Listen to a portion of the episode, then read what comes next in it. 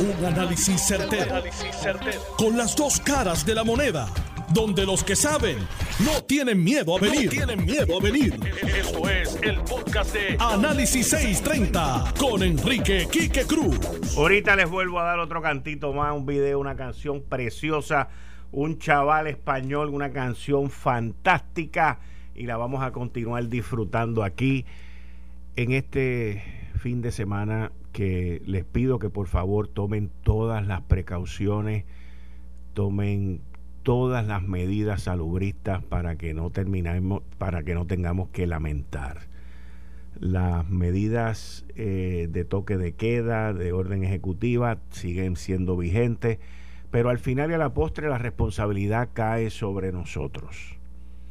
El juez Pedro Delgado impuso una orden de mordaza esta mañana en el caso que tiene que ver con Félix Verdejo, Luis Antonio Cádiz, la persona a quien ellos mataron, a Keishla, eh, y todos los que están envueltos en esto, eh, para que no, incluyendo los abogados, por eso digo todos los que están envueltos, para que no se hable del caso. Cuando vi la orden de parte del juez que lleva este caso, el juez federal, y luego caí en cuenta que estamos en el fin de semana de las madres. Aquí hay muchas madres, varias madres, principalmente tres madres que están sufriendo eh, durante este fin de semana. Madres que no tienen la culpa, pero que las tres, tanto la madre de Keishla como la mamá de Félix Verdejo, como la mamá de Luis Antonio Cádiz Martínez. Son tres madres que van a pasar un fin de semana completamente no previsto, completamente distinto, lleno de una gran pena, de un gran dolor y de una gran agonía. Principalmente la mamá de, de por la manera como murió su hija, por la manera y los relatos tan detallados que se han descrito. Eso es un dolor irreparable que vivirá por el resto de su día y esa madre pues va a tener un no solamente este fin de semana de las madres, sino todos los días de su vida. Y las otras dos madres, la de Félix Verdejo y la de Luis Antonio Cádiz Martínez, como madres vivir el que sus dos terruños, sus dos hijos, cometieron esos crímenes tan atroces, tan macabros, y, también sufriendo ellas dos, eh, el que cada una y sus hijos pues le hayan hecho tanto daño a Keishla. A todas las demás madres que me escuchan, que tienen hijos pequeños o tienen hijos grandes, les recuerdo que no importa la edad, escuche bien, yo vivo bajo este mantra. No importa la edad, y cuando digo yo, me refiero yo, mi esposa y yo vivimos bajo este mantra. No importa la edad que tu hijo o tu hija tenga, sigue siendo tu hijo y tu hija, y la supervisión hasta el día que uno se muera es lo más importante. No importa la edad que tengan.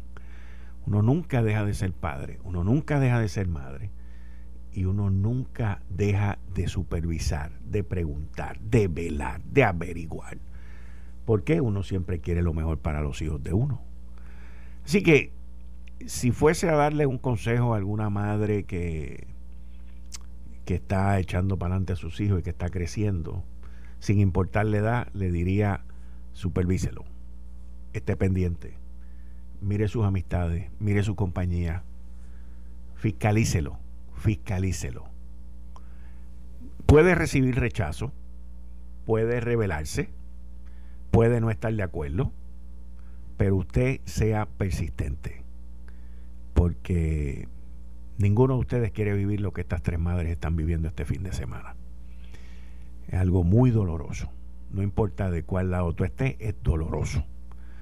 Así que, eh, y no estoy diciendo que ellas no lo hayan hecho, al contrario, sé que lo han hecho, pero el punto que quiero traer es que usted tiene que estar pendiente, aunque al otro lado no le guste lo que usted está haciendo.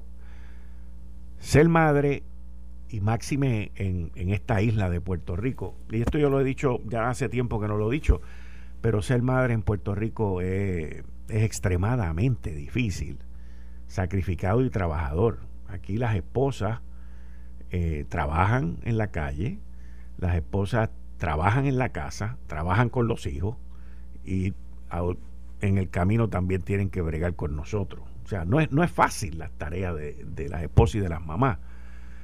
Pero esos jóvenes y esos niños y esas niñas uno los trae al mundo para que sean seres de bien. Y es bien importante que esa, esa tarea nunca termine y que sea consistente como la gota hasta que haga ese hueco en la piedra y esa persona eche para adelante y sea una persona de bien. Con esas palabras les digo a todas ustedes y a aquellos que son papás que también hacen de mamá y aquellas que son mamás que también hacen de papá, mamá y de todo, que tengan un lindo fin de semana.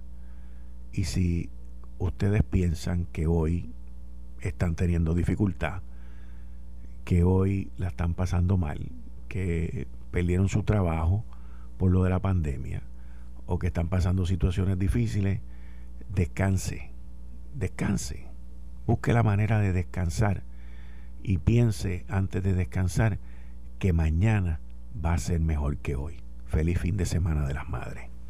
Bueno, miren, Tatito Hernández le contestó una carta a Natalie Yaresco. Yo compartí con ustedes ayer una carta que Natalie Yaresco le había enviado a Rafael Tatito Hernández, al presidente del Senado y a los líderes de la minoría, diciéndole que la Junta de Supervisión Fiscal necesitaba que se hiciera una resolución, tanto por Cámara como Senado, para asignar 750 millones de dólares, que es un fondo de reserva que es necesario para la operación de Luma, aprobado ya por la jueza Laura Taylor Swain. Tatito Hernández, muy diligentemente, le envió una carta, la contestación a Natalie Yaresco, y copiada a ella, pero a quien se le envía y se la dirige es al presidente de la Junta de Supervisión Fiscal, David Skill. La carta, con fecha de hoy, tiene tres páginas y les tengo que decir una carta muy bien redactada, una carta eh, no desde el punto de vista legal ni político, pero una carta muy bien contestada, con respeto, y donde él pues básicamente expone todos sus puntos y le dice que el pedido de la Junta no va. Así de sencillo, no va. Y dice que no es por un capricho de él, no, no usa esas palabras, pero dice, mira, no va porque simple y sencillamente que en estos procesos se necesitan los votos y los votos no los hay. O sea que Tatito en la Cámara de Representantes está hablando por todas las delegaciones, pero inclusive deja afuera de mencionar a la, delegación del Partido Nuevo Progresista y dice que todos los partidos, que el Partido Popular, que el Partido Independentista, que el Partido Proyecto Dignidad y que Victoria Ciudadana están en contra, que las delegaciones están en contra de aprobar ese dinero, porque básicamente lo que está diciendo es que esas delegaciones de esos partidos en la Cámara están a favor de que se revise y de que se modifique el acuerdo tal y como lo evidencia el récord en la Cámara de Representantes con la resolución 136. Eso tiene que ver con todo el trabajo que ha hecho allí el representante Luis Raúl Torres, que ha estado con nosotros aquí en varias ocasiones. Y cuando uno ve eh, esto, pues miren, no podíamos esperar nada distinto. Tatito ha sido consistente en lo que ha dicho esto es una decisión única y completamente política. Ahora, Luma es una piedra en el camino para, para Tatito. Luma es una piedra en el camino en la Autoridad de Energía Eléctrica. Pero esto es el principio que establece un precedente y hay que ver qué es lo que va a pasar de aquí en adelante. ¿Y por qué digo eso?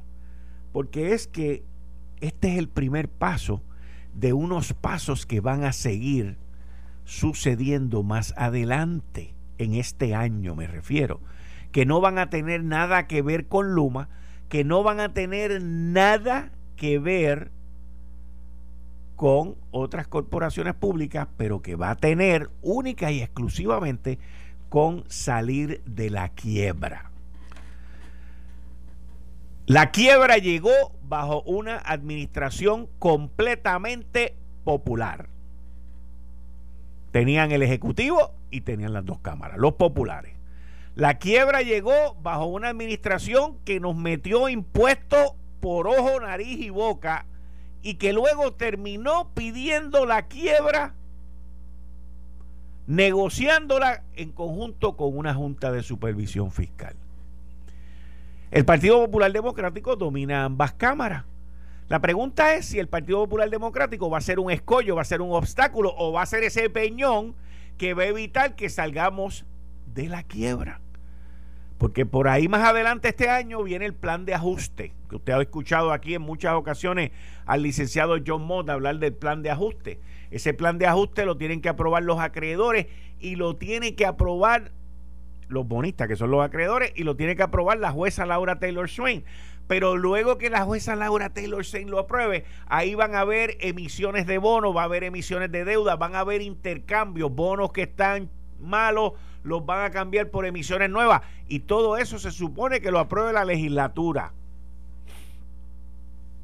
Si usted me pregunta a mí qué yo creo que va a pasar en ese momento, pues yo entiendo que puede ser, puede ser que la legislatura dominada por el Partido Popular diga, pues nosotros no vamos a aprobar eso si no me das este la reforma electoral, si no me das este X, Y, cosa, pim, pum, pam, la modificación del contrato de Luma, aunque Luma esté trabajando. O sea, pueden venir con una lista enorme. Pero la realidad es que en ese momento, cuando se lleve a cabo eso, y estoy hablando de aquí a cinco o seis meses, cuando eso se esté llevando a cabo, es ya lo que se supone que sea el principio del fin.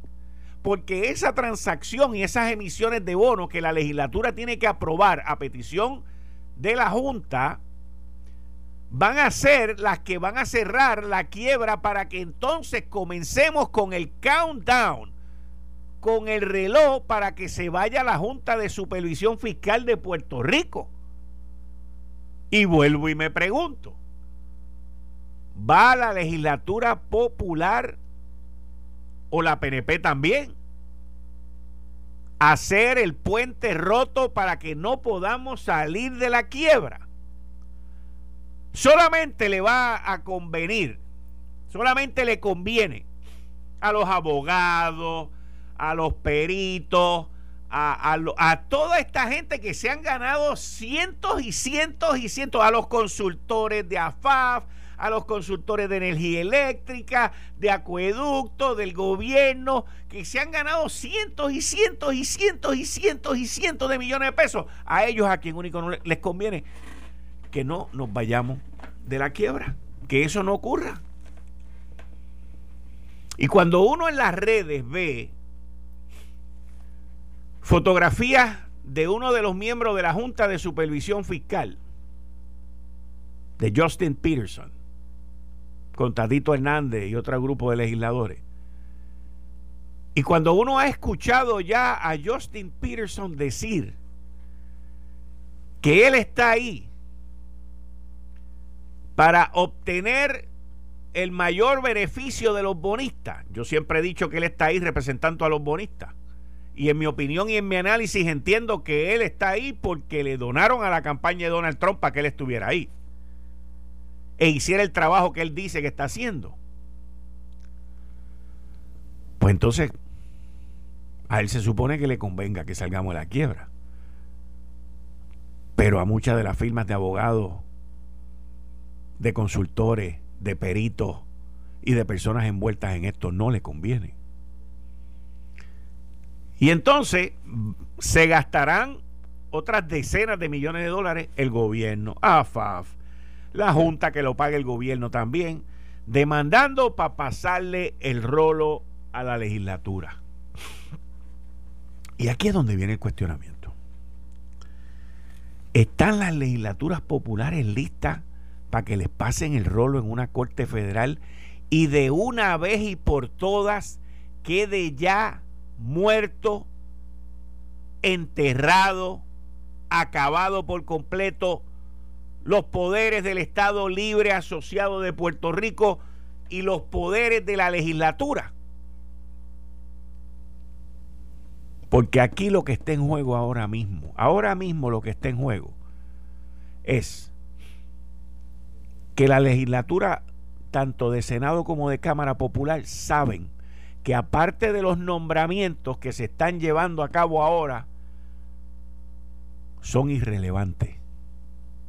Irrelevantes.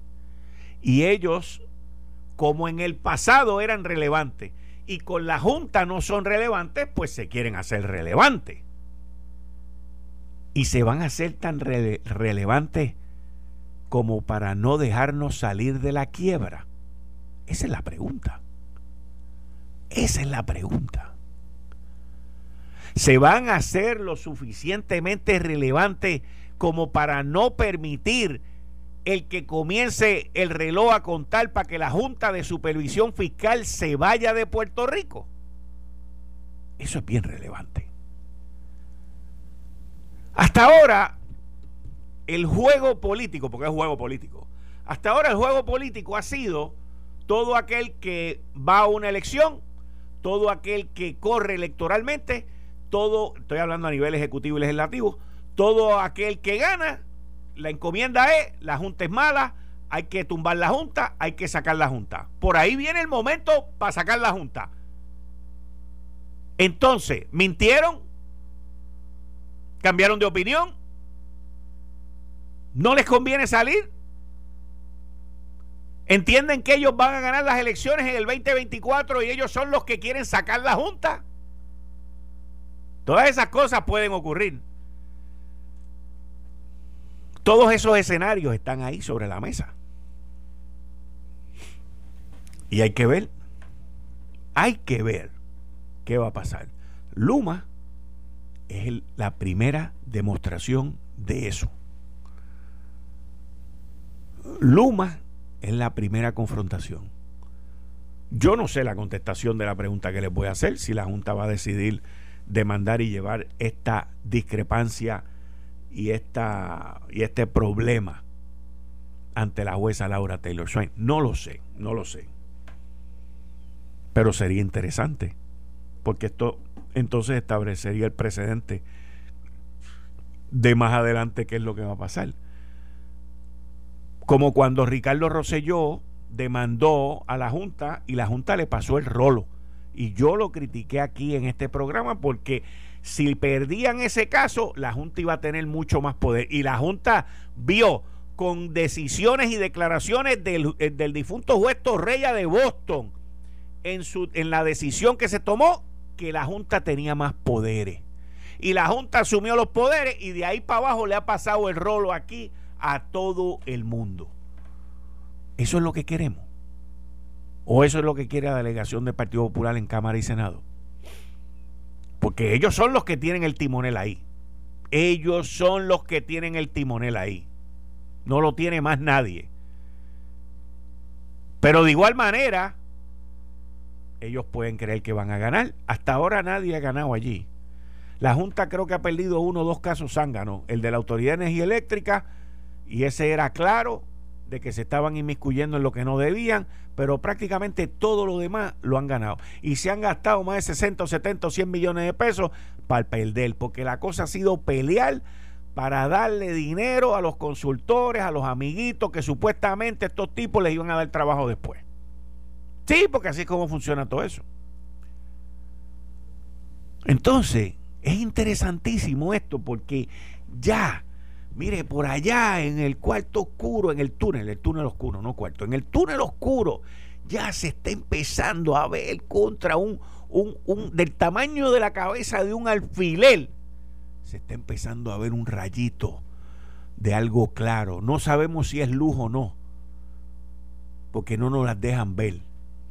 Pero eso está allá, que se está viendo a lo lejos, algo como que, que, que, que ilumina, pero no sabemos todavía lo que es. ¿Una qué? Este dice que es una lucierna. ¿Es un cucubano? ¿No? Tan lindos que son cuando vuelan. Ya, ya yo no los he visto, pero tan lindos que son. Eh, estás escuchando el podcast de Noti1. Análisis 630 con Enrique Quique Cruz. Ahora me oye. Quítale el mute, quítale el mute. Feliz Día de las Madres a todas las madres este próximo domingo que están aquí en sintonía de Análisis 630 aquí, que especialmente a tu esposa también y a todas las madres que laboran ahí en Notiuno. Igual por allá con tu esposa, muchas felicidades en este fin de semana. Bueno, Gary, semanita, Quique. Oye, brother, qué cosa, mi hermano. No, mano, de verdad que el día está es como ha sido complicadísimo este la cantidad de noticias la cantidad de información que eh, ha salido este durante este fin de este, este fin de el fin de semana pasado y toda esta semana que en tiempos normales el velorio y, el fallecimiento de don Carlos Romero Barceló se ha acaparado todo lo que es los medios de comunicación pero muchacho eh, pasó pasó como a tercer y a, a cuarto plano con toda esta situación que vivió Puerto Rico durante todo este pasado fin de semana. Sí. Mira, ven acá, yo, yo quiero que hablemos de don Carlos. Tú estuviste envuelto ahí muy, muchos años, tu familia. Tengo aquí unos sonidos y unos videos que tú me enviaste. Vamos a escuchar este primero, a ver, y después tú me lo analizas.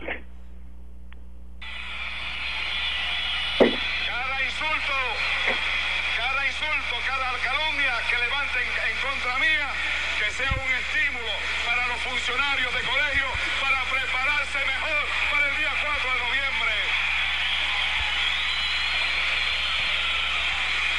Cada insulto, cada calumnia, cada provocación que sea un estímulo para los que están trabajando en la movilización electoral para asegurarse que no se quede un solo puertorriqueño en su casa que no vaya a votar el día 4 de noviembre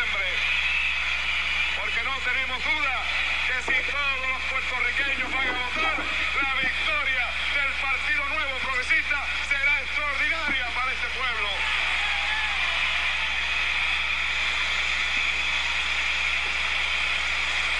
Con cada provocación, con cada calumnia, con cada insulto, que mayor sea nuestra determinación para trabajar por el pueblo de Puerto Rico. Y que ellos se pongan en evidencia ante este pueblo para darle ese gran tapaboca el día 4 de noviembre.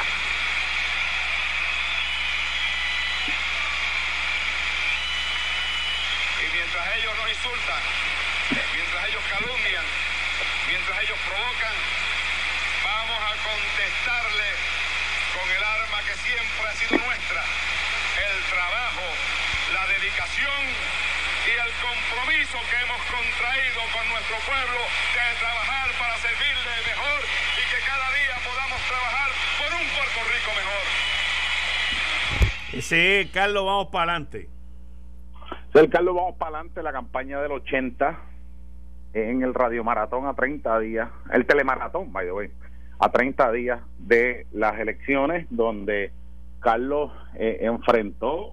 eh, el, ataque más fuerte de su carrera en términos políticos eh, por parte de la prensa y luego cuando comienzan las famosas vistas del Cerro Maravilla y toda esa situación.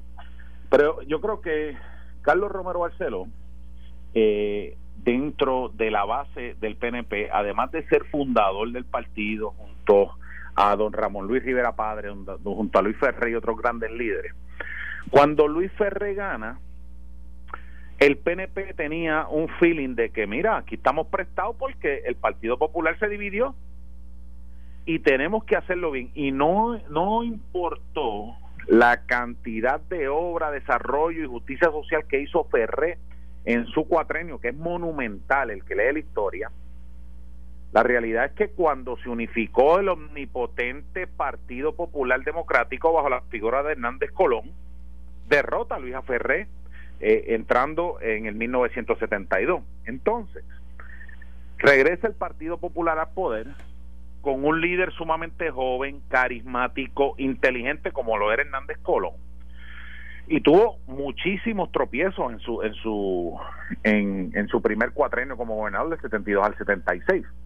Entonces Carlos, que ya llevaba ocho años como alcalde de San Juan, lo preparan como ese gallo de pelea que el PNP iba a postular en el 76 y en esa contienda era el PNP contra el Partido Popular uno contra uno, Quique. Ahí no había división del Partido Popular, ahí era el Partido Nuevo Progresista versus el Partido Popular Democrático. Y contó, y todavía teniendo la gente la mentalidad de que estábamos en contra del omnipotente Partido Popular con su líder más carismático desde Muñoz Marín, Carlos Romero Garcelo ganó las elecciones contundentemente en el 76. Y yo creo que ese fue el, el punto trascendental que convirtió al PNP en un partido que le podía hacer competencia al Partido Popular Democrático. Porque ya era, nos fuimos uno contra uno y ganamos. Y en ese sentido, todavía hay gente que tú visitas los pueblos y dices, no, no, no, yo soy PNP, yo soy estadista, pero yo soy carlista. Y eso tuvo repercusiones por 20 años adicionales, porque después que él gana por primera vez la gobernación en el en el 76, 20 años después él gana su última elección como comisionado residente en Puerto Rico en el 96 con Pedro Rosselló. O sea, fue una figura trascendental, fue un gallo de pelea que le hizo frente, don Carlos no tenía miedo a decir lo que pensaba, a expresar lo que sentía y no era de esos políticos iba para donde sople el viento.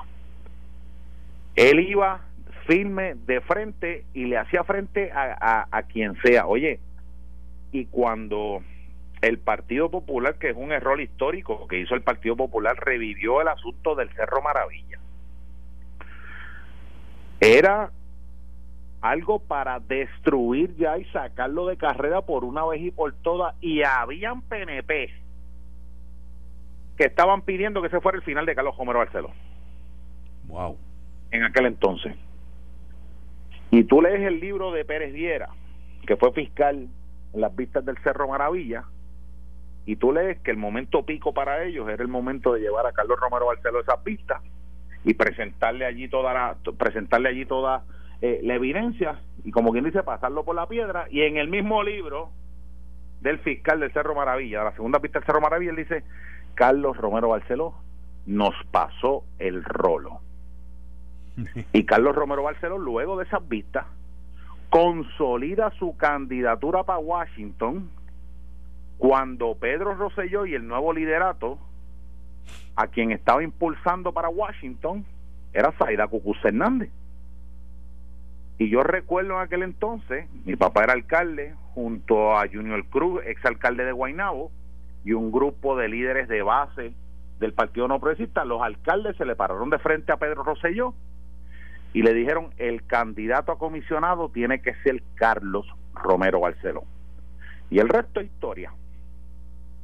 Carlos Romero Barceló consolidó esa fuerza carlista que tuvo algún tipo de abstención electoral en las elecciones del 88 logró Pedro Rosselló logró atraer aquel asunto de renovación puertorriqueña y, y, y, regresarlos de nuevo al Partido No Progresista y se convirtió en la dupleta más fuerte que ha postulado el Partido Nuevo Progresista hasta el 2008 que Fortuño y Pierluisi sobrepasaron nuevamente el, el, millón de votos y Fortuño ganó por 225 mil votos de ventaja, pero también tenía sus situaciones.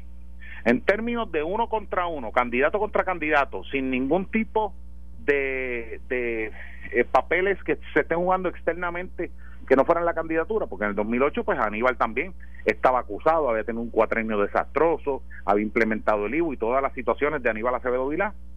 La realidad es que las veces que el PNP ganó contundentemente uno a uno frente al Partido Popular, Carlos Romero Barceló estuvo envuelto. Qué bien. Qué bien. Y yo creo que ese, que ese es el arraigo que él tiene, mano. Tú, oye, Quique, yo visito gente y líderes del partido que yo conozco toda la vida. Ese encuentro, eh, el asunto de los jingles de Carlos Romero Barceló, este, ahora pues todo el mundo usa canciones, que si de Wisin y Yandel, que si de Marc Anthony, y para, y, y, y, después eso lo trajo Pedro Rosselló con la Macarena. Pero en los tiempos de Carlos Romero Barceló había que tener una composición musical. Sí, hecha, hecha para el candidato y el evento de ese año. No era copiárselo de alguien por allá en otro lado. Exacto. No era buscar alegría para el pueblo del límite 21 y prenderle en la voz de sonido, que con eso nos vamos. No. Era un, era un feeling, era, un, era, era una letra, era sentido, era melodía, para que la gente se la aprendiera, porque eso era parte fundamental de la campaña. Y, y Carlos llegó, y, yo recuerdo una vez que yo lo, entrevisté, siempre hablaba de, por esto de las redes sociales, Carlos Romero no tenía Twitter, no tenía Facebook, tenía algo ahí que, que le controlaba la gente de su fundación, pero él decía, nada de eso sustituye el darle la mano, el darle un abrazo, el hablar con la gente.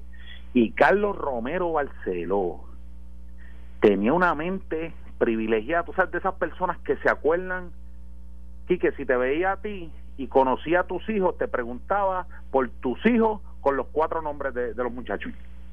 Wow. Y te preguntaba por tu esposa por su nombre. ¿Sabes que el político de ahora te dice, bueno, Quique y la doña y los muchachos, ¿cómo están? O tiene uno al lado que le dice, ese es Quique y la esposa se llama Vivian. Quique, que fue presidente de América, el que está en noti y lo sé todo.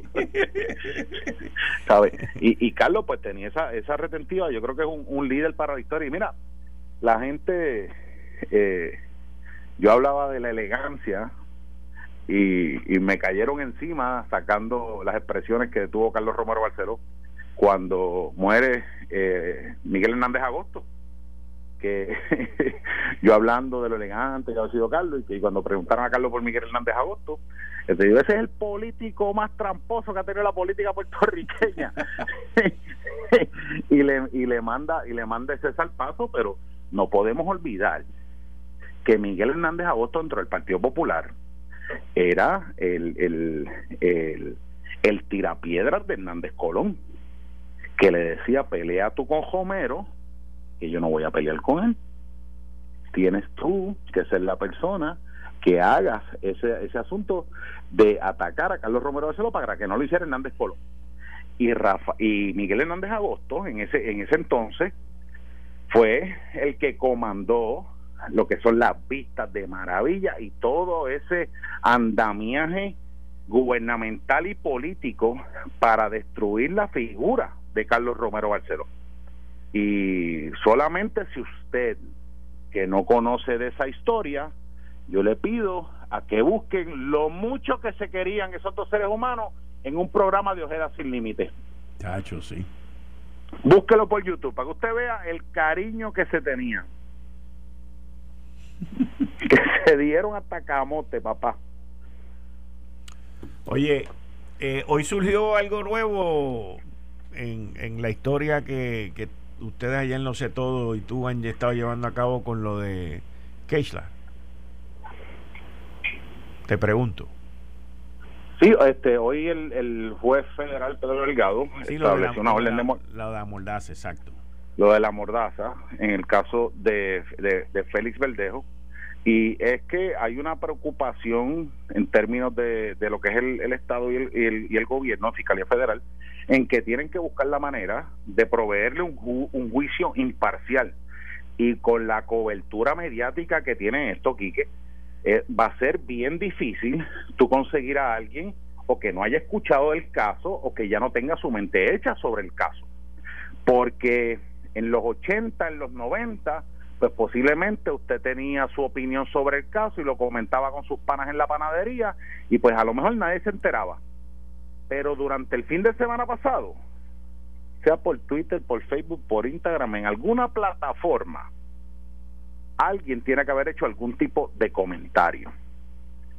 Y el que usted haya, el que Serra haya puesto en su Facebook, oye, qué triste y macabro lo que le hicieron a esa niña, ya lo convierte en un jurado parcializado. Y lo que está buscando Fiscalía con esto es decir, espérate, vamos a la ley de Mordaza aquí del saque desde temprano. Yo entrevistó a Pablo Carlos esta tarde y, Pablo me dice que le sorprende lo, lo temprano que, hicieron esto eh, en, en, términos de la, solicitud de Mordaza del juez, porque está, ¿sabes? Todavía ellos eh, no han tenido ni su primera vista. Sí. Así que eh, es parte de buscar la manera de que el argumento de que no se puede conseguir un jurado imparcial no se les vaya a caer un caso de tanta notoriedad a Fiscalía Federal. Y Quique, los casos se caen por cualquier bobería. Miren el caso de O.J. Simpson, que con toda la prueba que había, el caso se cayó porque un guante no le servía. Sí. Eso fue impresionante. Fit, eso fue, eso fue impresionante. Ese, yo me acuerdo el día que él se trató de poner ese guante en, en la corte y eso fue un error de fiscalía. O sea, un error de fiscalía por poner demasiado de mucho peso en una simple en una prueba de evidencia específica. ¿Y qué pasa? La mayor cantidad del peso, yo diría el 80% del peso del caso en contra de Félix Verdejo, es el testimonio del compinche. Sí. Porque el resto es corroborar con lo que dice el, testigo con ciencia forense y corroborar lo que dice el testigo con la autopsia y con el análisis que hagan de las guaguas y como puedan verificar el video de las cámaras y con todo ese tipo de cosas. O sea que minar la credibilidad de ese testigo que tiene récord ya criminal, pues va a ser una estrategia que va a utilizar la defensa en este caso. Y aquí pues la gente dice, pero ¿qué abogado se presta para defender a ese criminal, para eso algo tan morboso? Bueno, la realidad es que si usted consigue algún tipo de tecnicismo o algún tipo de escapatoria como abogado para sacar absuelto a, a, una, un, un, acusado como lo es Félix Verdejo, su carrera va a tomar un giro de 180 grados, Quique. Sí usted se va a convertir en un top lawyer. Si no, pregúntele a Mario Moxó cuando el tribunal lo asignó al caso del Manco. Sí. Que lo sacó absuelto y búsquese cuánto le quita a Mario Moxó en este momento por defenderle a usted de un caso de embriague. Sí, sí. Así que eh, eh, los abogados van a hacer su trabajo, Fiscalía va a hacer su trabajo y yo creo que lo que están buscando es evitar este eh, cualquier tecnicismo porque va esto va a ser que un drama legal de estrategias. Digo a lo mejor no estamos haciendo aquí el sueño a lo mejor se declaran culpables y, y pues se acabó el evento. Pero si tú estás tratando de negociar que no te den una pena de muerte y si la defensa en algún momento ve que o el caso de carjacking se te puede caer o el caso de secuestro se te puede caer, pues la defensa va a decir, mira, vamos nosotros a seguir negociando esto, vamos a pelearlo, a ver cómo nosotros podemos bajar las posibilidades de, que los cinco cargos se te puedan se te puedan caer cuatro. El, el primer round es que Verdejo tiene que someter su, su, su parte financiera personal, que entiendo que está bien malita, eh, a ver si entonces el gobierno es quien paga su defensa. Ese es el primer. Eso no creo, eso no creo, no creo que Verdejo vaya a tener problemas en términos de, demostrar cuán económicamente eh, afectadas están sus finanzas, porque primero Verdejo nunca tuvo una pelea, un mega fight. No. Nunca lo tuvo.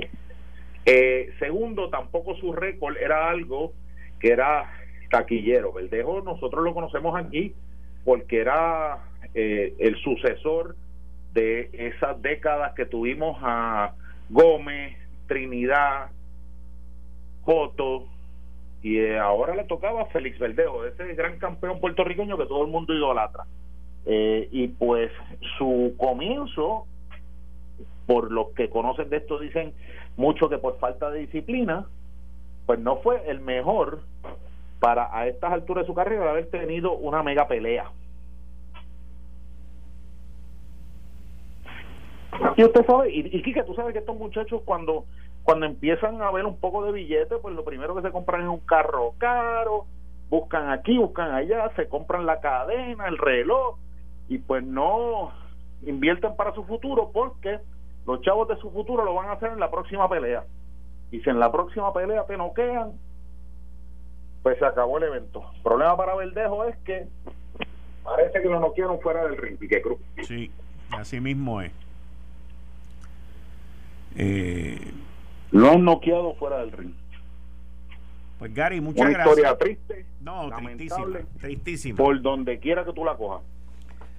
Muchas gracias, Gary. Buen fin de semana, que la pases bien. Eh, ¿Cuál es el menú que le tienes a tu esposa el domingo? Bueno, quiero hacerle un risotto de bacon y camarones. Pero Risotto. Mira, Gary, chévere. Gary, yo fui a un sitio hoy que no puedo decir el nombre, pero tú estuviste conmigo una vez con el grupo que queda por allí por condado, ¿te acuerdas? Sí, Ok. Y sacaron un plato nuevo que lo probé. Qué cosa. bueno. Y ahora que tú mencionas eso, un risotto de calamares en su tinta, wow. Co- con una espuma de una cosita verde ahí que parece una hierbita, una cosa, pero una espuma. Pero aquí viene la parte más brutal. Esta es la parte más brutal. Imagínate el risotto de calamares en su tinta negra, con la espumita que sabe a las hierbas, el condimento Mm. y un sprinkle, un sprinkle alrededor de chicharrón. Uf, Mira, eso fue aperitivo, by the way. Quedé grave con el plato. Grave. bueno, pues yo fui a un sitio hoy que para picar tenían pastelillos de morcilla, Quique Cruz. Ave María. Y estaba esa morcilla, pero mire, en su punto, como debe ser. Así que te voy a invitar y hacemos una vez que tú me invitas para el yo te invito para el. Dale, no hay problema. Yo todavía me acuerdo del sitio aquel que tú me llevaste a comer chuleta, que fueron unas cosas espectaculares. Famosas chuletas de Damaso. Antes Sí. fui y te envío muchos saludos. Chacho, brutales esas chuletas. Gary Rodríguez, muchas gracias. Esto fue el podcast de Notiuno. Análisis 630 con Enrique Quique Cruz. Dale play a tu podcast favorito a través de Apple Podcasts, Spotify, Google Podcasts, Stitcher y notiuno.com.